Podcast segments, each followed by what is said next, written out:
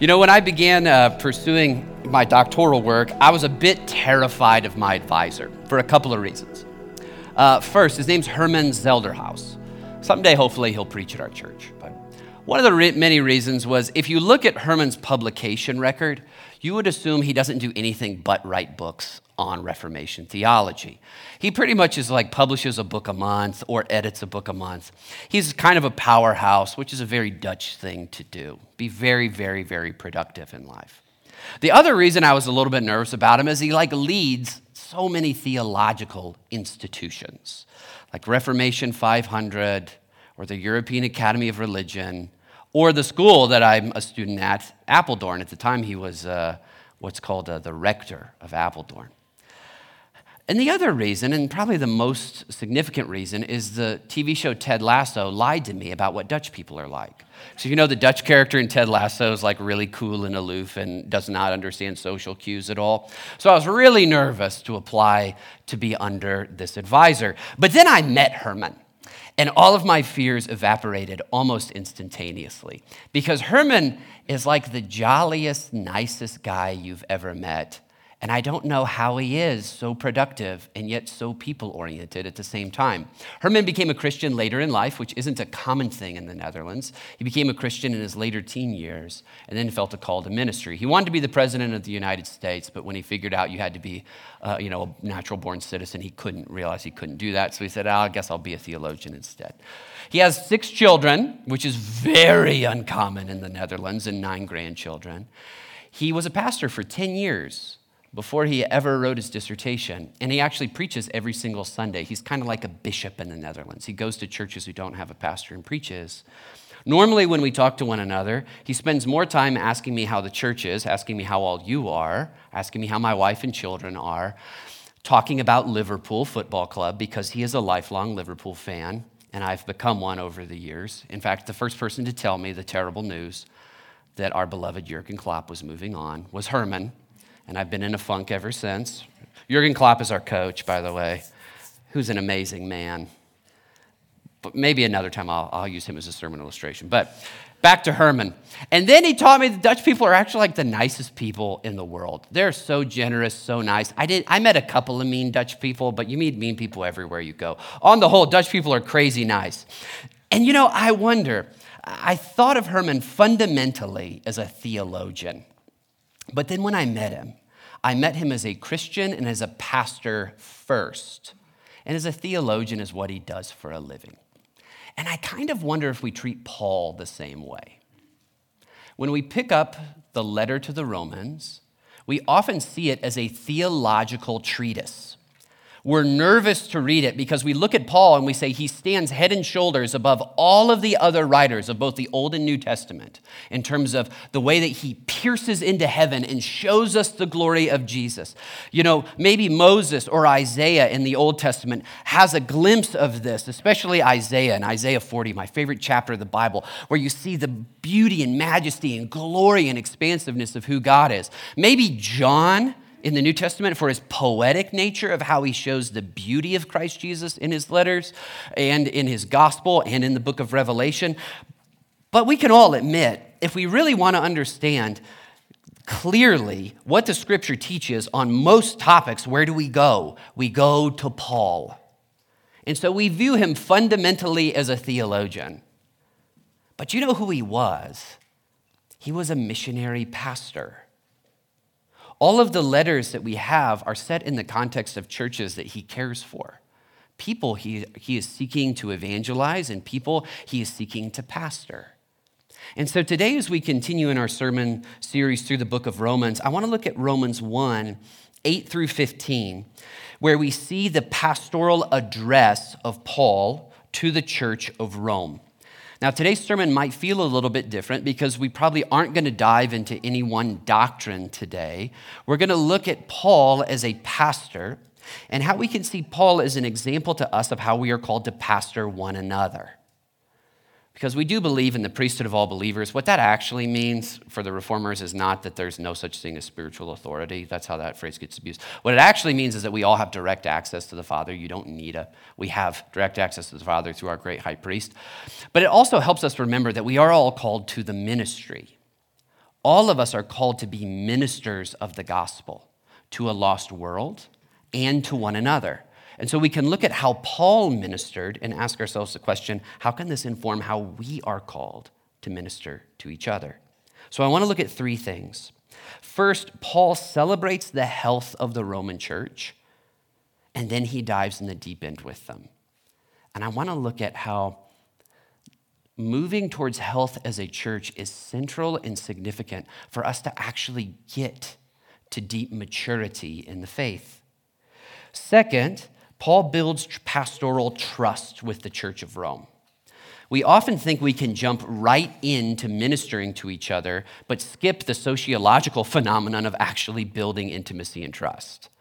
You have to do groundwork before you can actually have access to one another to do deep and meaningful ministry. Think about it like this those of you that are rocking babies in the nursery, if you remain in those children's lives when they're asking the deep questions in their teenage years and often to college, you will have a voice in their life. So, how do we build a voice in one another's life? And Paul shows us three key ways. And then, third, I want to remind us that Paul still remains focused on what his fundamental calling is. He's a minister of the gospel. He is not first and foremost their friend, he is not a social organizer. He is first and foremost a minister of the gospel and stays focused on that call. So, if you would, turn with me to Romans 1 8 through 15, where I want to look at Paul as a pastor. Here's what he says First, I thank my God through Jesus Christ for all of you, because of your faith, because your faith is proclaimed in all the world. For God is my witness, whom I serve with my spirit in the gospel of his Son, that without ceasing I mention you always in my prayers, asking that somehow by God's will I may now at last succeed in coming to you. For I long to see you, that I may impart to you some spiritual gift to strengthen you. That is, that we may be mutually encouraged by each other's faith, both yours and mine. I do not want you to be unaware, brothers, that I have often intended to come to you, but thus far have been prevented, in order that I may reap some harvest among you, as well as among the rest of the Gentiles. I am under obligation both to Greeks and to barbarians, both to the wise and to the foolish, so that I am eager to preach the gospel to you also who are in Rome. Now, first, I want to look at this first line. First, I thank my God through Jesus Christ for all of you because your faith is proclaimed in all the world. Do you remember a couple weeks ago when I said often in commentaries, there's like half of a book written before they even hit the first verse of commentary? And normally, the beginning of commentaries focuses on two things. And they're often conjectures, but it focuses on two things. Who was Paul and what was the occasion of the letter. The occasion of the letter matters. And in many letters that Paul wrote, it's pretty obvious what the occasion was. Something bad was happening in the church that compelled Paul to write a letter, rebuking what is bad and fostering what is good. So we see it like in the book of Galatians, the letter to the Galatians, right? There are these Judaizers that have infiltrated the church and they're saying, hey, you got to keep the Old Testament law. And Paul is just furious, right? The whole letter has all exclamation points, if there were such a thing in the, you know, in the Greek. There isn't, but he is so mad. And that's what compelled him to write the letter. Or the Corinthians, right? We remember the church in Corinth, there is rampant immorality, right?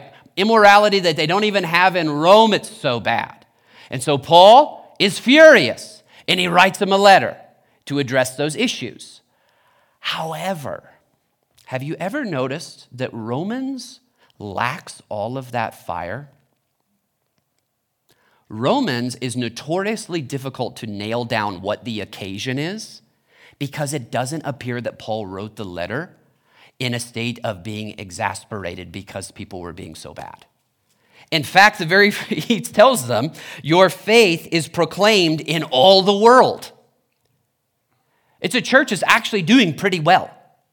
It's a church that is growing in faith. There appears to be a mutual love that is occurring, and Paul longs to go see them. Now, you have to also remember, Paul has never been to this church.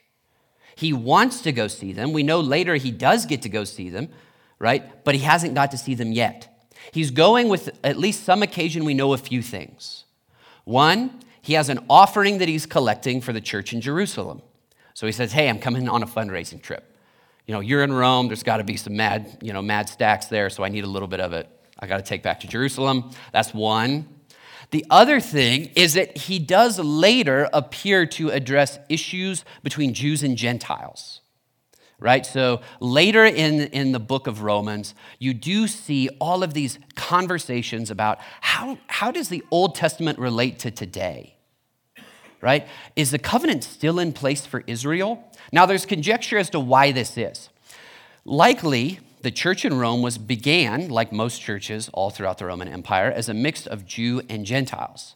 But then there was an exile of Jews from Rome so then it became a Gentile only church. And then the Jews were permitted to return. So then you have people that have just never asked the question how do we relate this to the Jewish covenants, the covenants with Israel? Because guess what? Everybody was a Gentile. And then all of a sudden, their church is full of a bunch of people that love the Lord Jesus Christ, but also seem to really think that Old Testament thing really matters. But what we see is that Paul lacks all rebuke in when he teaches on this. One. And two, he's building a collection for a predominantly Jewish church in Jerusalem. Two. So there probably isn't animus going on. It's not that the Jews and Gentiles in the church can't get along, it's they're asking questions in good faith that Paul can answer. So, why am I saying all of this? You might be saying, yeah, that was my question for about 10 minutes now. Paul is addressing a church that is healthy and asking complicated questions, but operating in faith and love. And their faith is known in all the world. And in this soil, he is able to write the most expansive letter on the nature of Christian doctrine that he ever writes. Think about that for a minute. He is addressing a healthy church. He is addressing a church that is filled with faith, and therefore he is able to expand his teaching even further.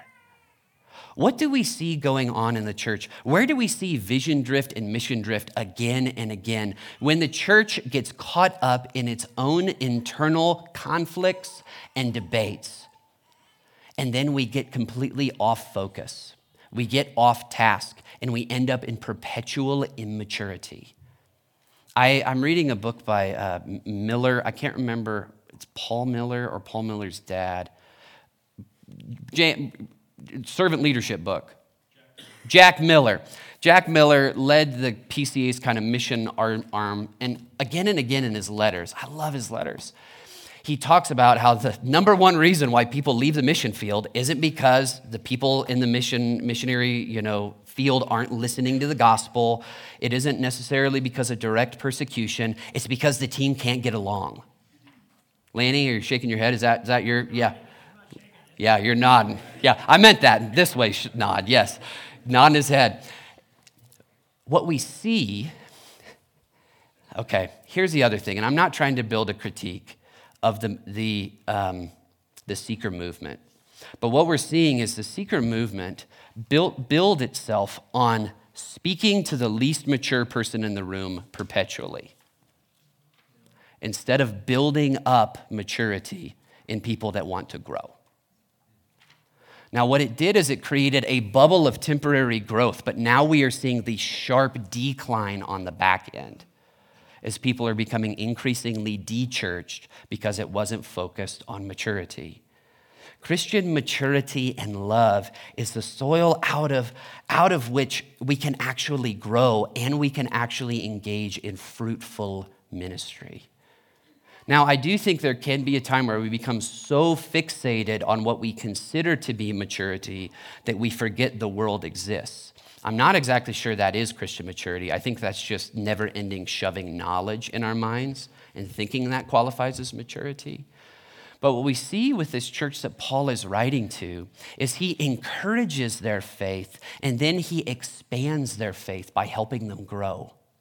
He encourages them that they are people that have this unified church, this beautiful church, where they are seeking to grow in Christ Jesus, and He fosters that growth even further. Maturity breeds more maturity. And I believe that the Christian church in the United States and in the world in general, but in the United States especially, in our post seeker uh, era, needs to remember this call that we are called to actually help one another grow in maturity. And that is the place where true evangelism and growth can occur. And we see that in Paul's letter. He's writing to a mature church so we can actually build in maturity. Now let's continue. How does he build relational trust with them? Remember, Paul has not been there yet, right? People have heard about him. It's like uh, some of you have never met Bishop Ken, right?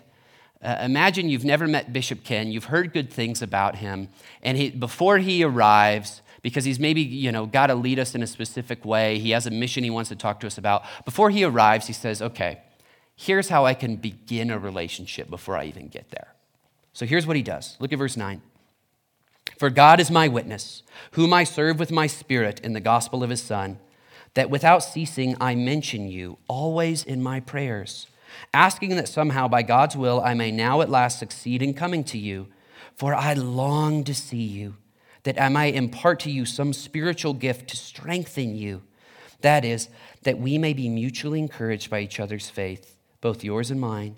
I do not want you to be unaware, brothers, that I have often intended to come to you, but thus far have been prevented, in order that I may reap some harvest among you as well as among the rest of the Gentiles. Let's look at three things together. I always say, you know, never do a three point sermon within a three point sermon, but I'm going to break my own rule today. So let's look at three things real quick. For God is my witness, whom I serve with my spirit in the gospel of his Son, that without ceasing I mention you always in my prayers. Here's a question I have for you Do you believe it's actually important to tell other Christians you're praying for them and to actually pray for them? I will say I've been really blessed by so many of you in the past couple of weeks. When you found out my right arm is getting chopped off to go plant a church in Buena Vista, that's where he's at right now, by the way, leading his church. God, our brother Kyle, we are so excited for him. This is a work of God. I'd been praying, Lord, bring us a church, bring us a church that's already started. That's the church I want to plant. And then he did. And he said, Yeah. And we're calling Kyle to go lead it. And so many of you have reached out to me and say, We're so excited for Kyle. And just so you know, I've been praying for you a lot. I say, Well, thank you. I need it. I need it. And here's what I'll just tell you one, those, that, those words mean something to me because I know you actually are praying. I know you're praying. Two, your words are being received. I've never been more excited about our church, by the way, guys. I'm not worried about 2024. I believe God is doing something, and I can't see, can't wait to see how He unfolds it. Um, your prayers are genuinely being answered, and they genuinely minister to me. So thank you for giving them. And my question for you is do you do the same for one another? Do you pray for each other and then tell that person you're praying for them? Paul says here, I don't want you to be unaware. I've wanted to come to you for some time. Why does he say that? Why did that get you know, put into Holy Scripture? Because so often we have affection for each other, or maybe we even pray for each other, and we don't tell people. We don't tell them, I actually am praying for you. We don't tell them, you actually mean something to me. You don't tell them, you know, this relationship matters to me. Because we're afraid that if we do that, we might come off as manipulative or clingy or needy. But actually, if we want to build trust with each other, it's significant to actually speak forth what God has placed on your heart. So if you have been praying for someone, tell them. Or ask them specifically how you can pray for them and then follow up with them. It means so much to, to people, to me. I know it means something to you. That when you ask someone, How can I pray for you? and they tell you, that you actually circle back with them at some point. It's a way we communicate value and care to each other. And it's those ways that our Lord Jesus Christ tightens the bonds of peace in the church. And Paul understood his first step towards actually having access to the Roman church's heart is telling them, I'm actually praying for you. before I've even met you. Now, the second thing he says is this, and this is significant. Verse 11 For I long to see you, that I may impart to you some spiritual gift to strengthen you. I long to see you. You know, I wonder if why Christian fellowship and mutual care, mutual care feels like it's declining is because we've become so busy that we unintentionally communicate. And I, never, I don't think this is ever communicated. You fit into my life when you fit into my schedule. And unintentionally, what we are communicating is that we don't long to see one another. Are there people in your life that know you long to see them? Because all of us long to be seen. All of us want to be seen. All of us want to be valued. All of us want the mask to be taken off so that we can actually be seen both with all of our gifts and with all of our flaws and still be loved. And Paul understood that those kinds of connections only happen when we are actually with one another. Paul shows us the value of being present to one another and truly seeing one another. And here's what I'd also just say one last piece. Paul had eyes to see people because he had spirit filled eyes. How often do we not see those around us because we're just operating in the flesh instead of asking the Spirit to remove the scales from our eyes so that we can actually see the wonder that's in front of us? Second, we see that Paul longed to see them. And then finally, Paul, as a good pastor, invites them to minister to him as much as he ministers to them. Look at verse 11. For I long to see you, that I may impart to you some spiritual gift to strengthen you. That is, that we may be mutually encouraged by each other's faith, both yours and mine. You know, Bishop Ken is a really good pastor. He's a great pastor. Um, he listens really well, he ministers to you. Um, he tends to step into things if you ask him to. He's just great. But you know, my relationship with Ken pivoted a few years ago when Ken started saying, Tim, I know you really don't want to serve the diocese in this way. Technically, I have to sit on the board. And normally the board is me being the bad guy saying, we shouldn't give that money. We need to give more money to planters. So I have to be the bad guy a lot on the board. And technically, I think I'm the president of the board, but I'm not entirely sure I'm the president of the board. I was told via text I'm the president of the board. It's not a glamorous role. But you know why I did it? He just said, Tim, I need you to do this. And I said, Ken, after everything you've given me, I will do the job I want to do the least in the whole world because I love you. And you know, it was interesting. Then Ken started asking me for help on more things over time. And our relationship shifted where he is still able to pastor me, but he's actually able to pastor me more effectively because he allows me to serve him as much as him serving me. And here's the last thing I want you to actually have as the application point. I'm going to go tell Tim I need to serve him in X, Y, and Z. That's not what I'm telling you to do. Please don't. If there are so many of you in this room that are strong in your discipleship, you love Jesus, and you love to sit in the seat of the one who brings care and advice. And what I've noticed in so many of you, you are incredibly uncomfortable receiving care from others. This is a pattern I have seen. I've, you know, I have friends and colleagues that are pastors, and they can't get anyone to offer to disciple someone. I say, I got people through the woodwork who want to disciple people. If you want to be discipled, reach out to me. I have 10 people waiting to start getting coffee with you, and they'll pay for it. Okay? But what I've noticed is very often there's a hesitancy to say, I need help.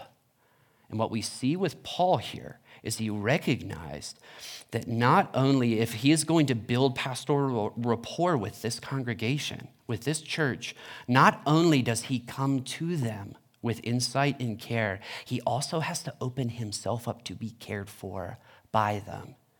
And I think for many of us, that's actually a harder step than the first one. And so, is the question I would just have for you Is this the Spirit pricking you at all in that to ask for help in some way, to ask for care? Because Paul seemed incredibly comfortable doing so. And then finally, let's look at the last point because I got to wrap up here within like two minutes. Paul understood his primary task is still to proclaim the gospel. Look at verse 13.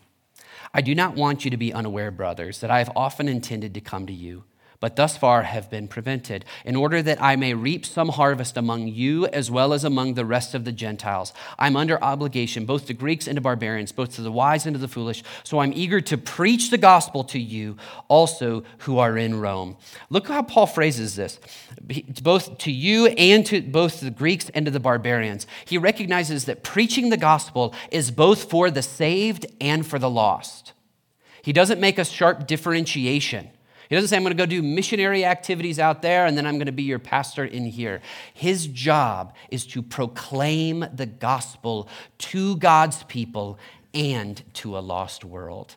What Paul has is, I think, one of the things I just admire about Paul the most. He is absolutely laser focused on what his purpose is. And his purpose is not to be everybody's buddy. His purpose is not to be this, you know, the central hub of fun at the church, but he is meant to be a minister of the gospel.